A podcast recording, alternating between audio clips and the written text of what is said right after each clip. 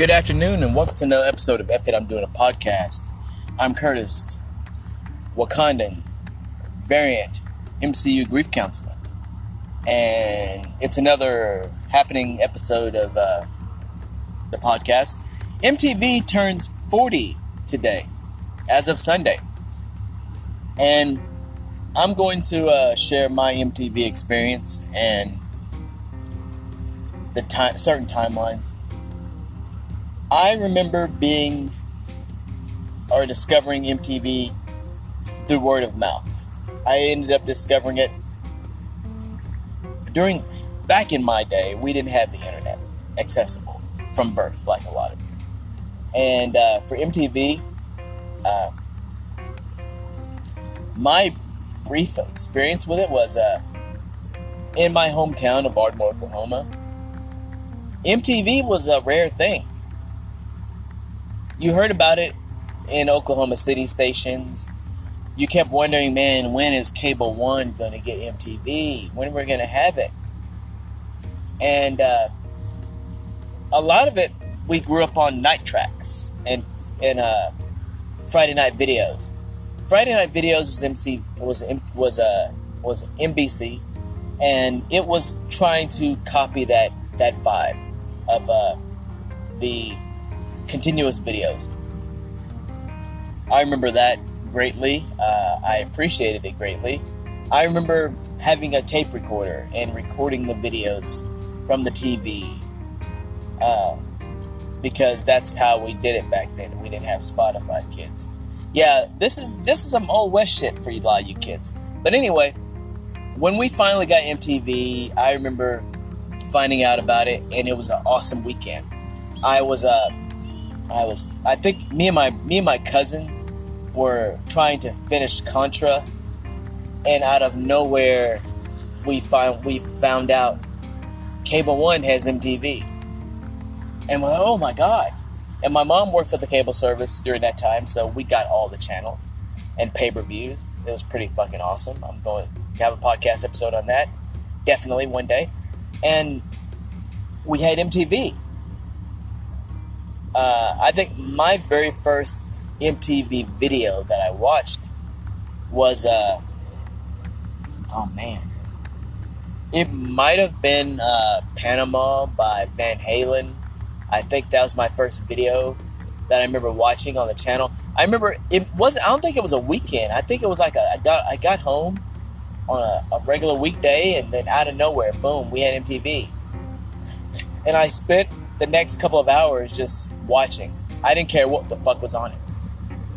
Uh, I think they had a bunch of heavy metal videos and rock videos. They didn't have a programming at that time.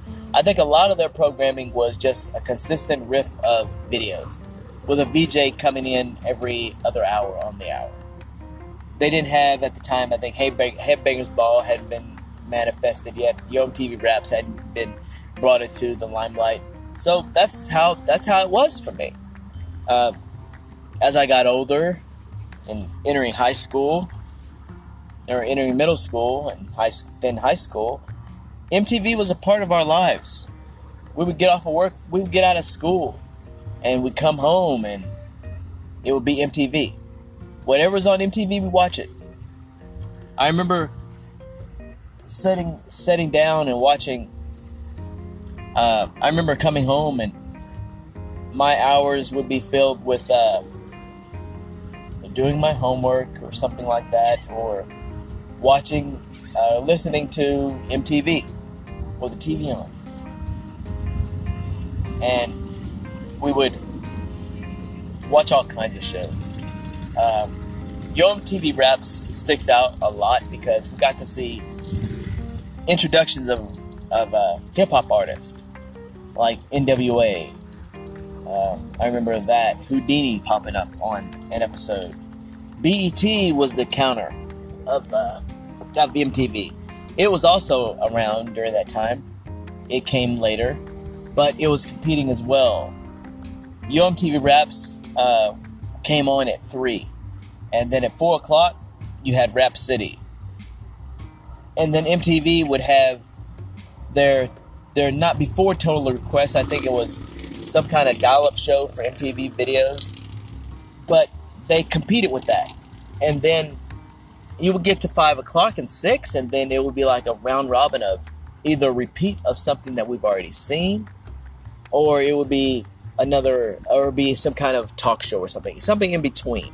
MTV and BET, and I'm going to court BET into as well, was kind of wild because you had uh, you had Video Soul.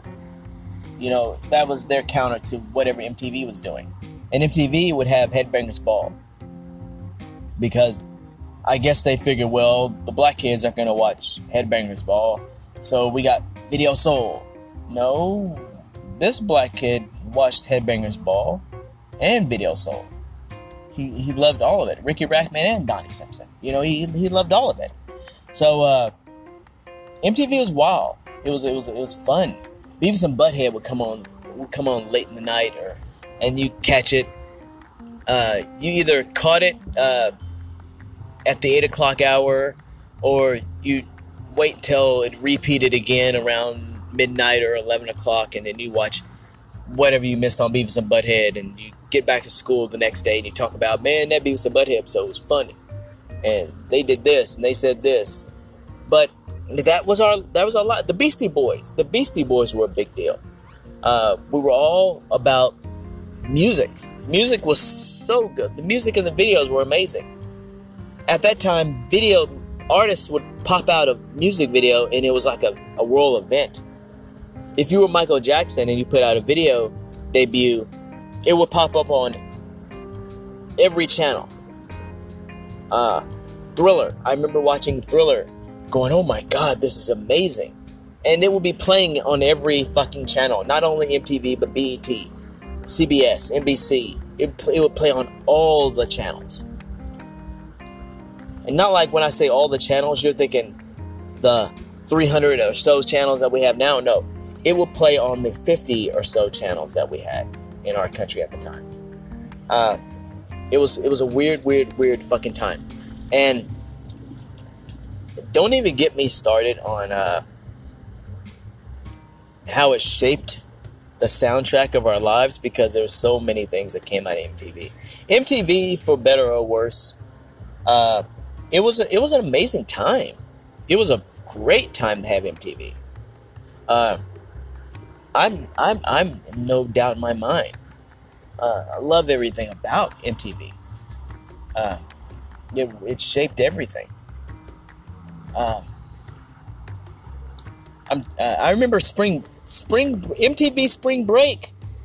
MTV Spring Break was was for a lot of kids like myself who didn't get to go on vacations during spring break. I basically was home. So when MTV Spring Break came on, it was either the week after spring my spring break or the week before.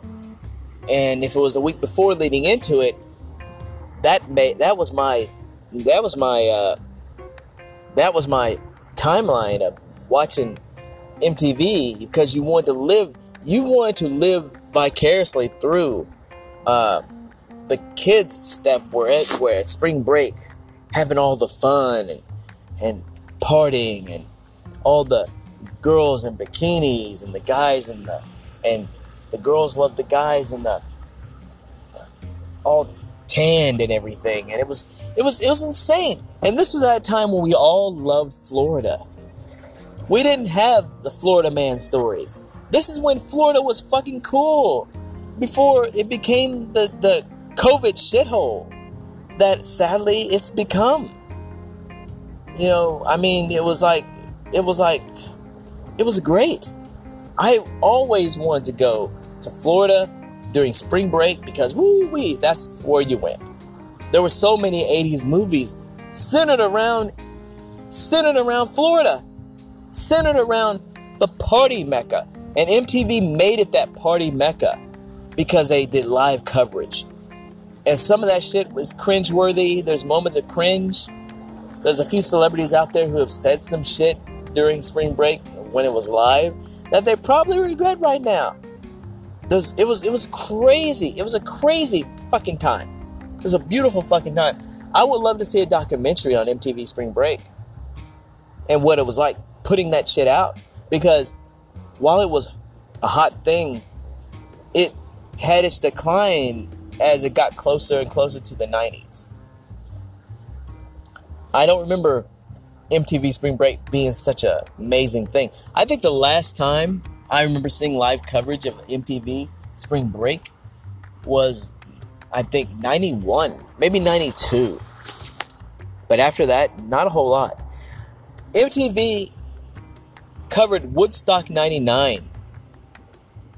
Holy shit. There's a documentary out. I think it's on Hulu. I'm going to have to look it up and hunt it down. But holy shit.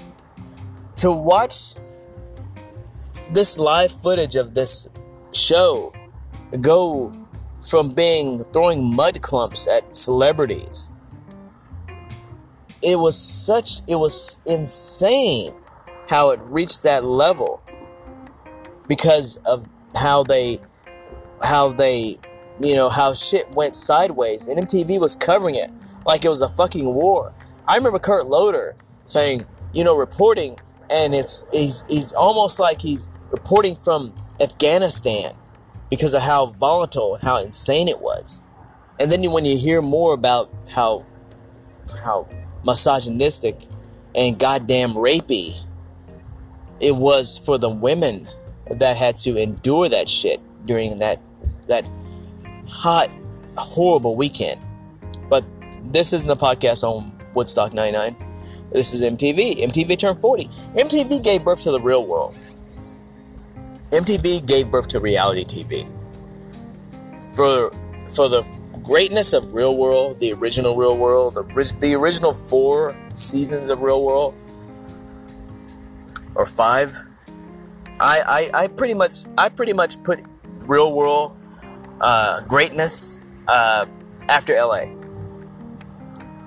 Everything after LA is the greatness area. New York, LA, that's the greatness area because you've got some amazing people that came out of it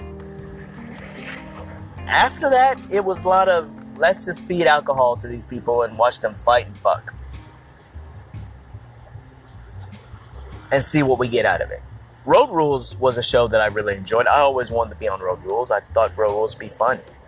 You know, the travel. I mean, before I got on the road and with my company, that's all I wanted to do. And I would watch Road Rules and live vicariously through the couple that the people that were shipped, you know, and everything. I remember having the biggest crush on Cat Deely, I think, from Road Rules, and and wondering, you know, just man, but they need more brothers on here. They had their one brother on every season of Real World. It never failed. It was crazy to me how they kept as many white guys and many white people as could on this thing, but they didn't go. Let's mix it up, you know. Let's have more than just the standard trope, you know. And I, I, it's changed over the years, but it's not the same thing at all. Uh, it's it's it's pretty crazy. But MTV turned 40, and it's this to be applauded. Uh, it it shaped and changed a lot of our lives, and and I could go on about little tidbits here and there about how much I love MTV, little stories that interconnect with MTV for me. But putting it to 15 minutes is probably the best thing I can do right now. Yeah, salute to MTV for turning 40. What an amazing brand that has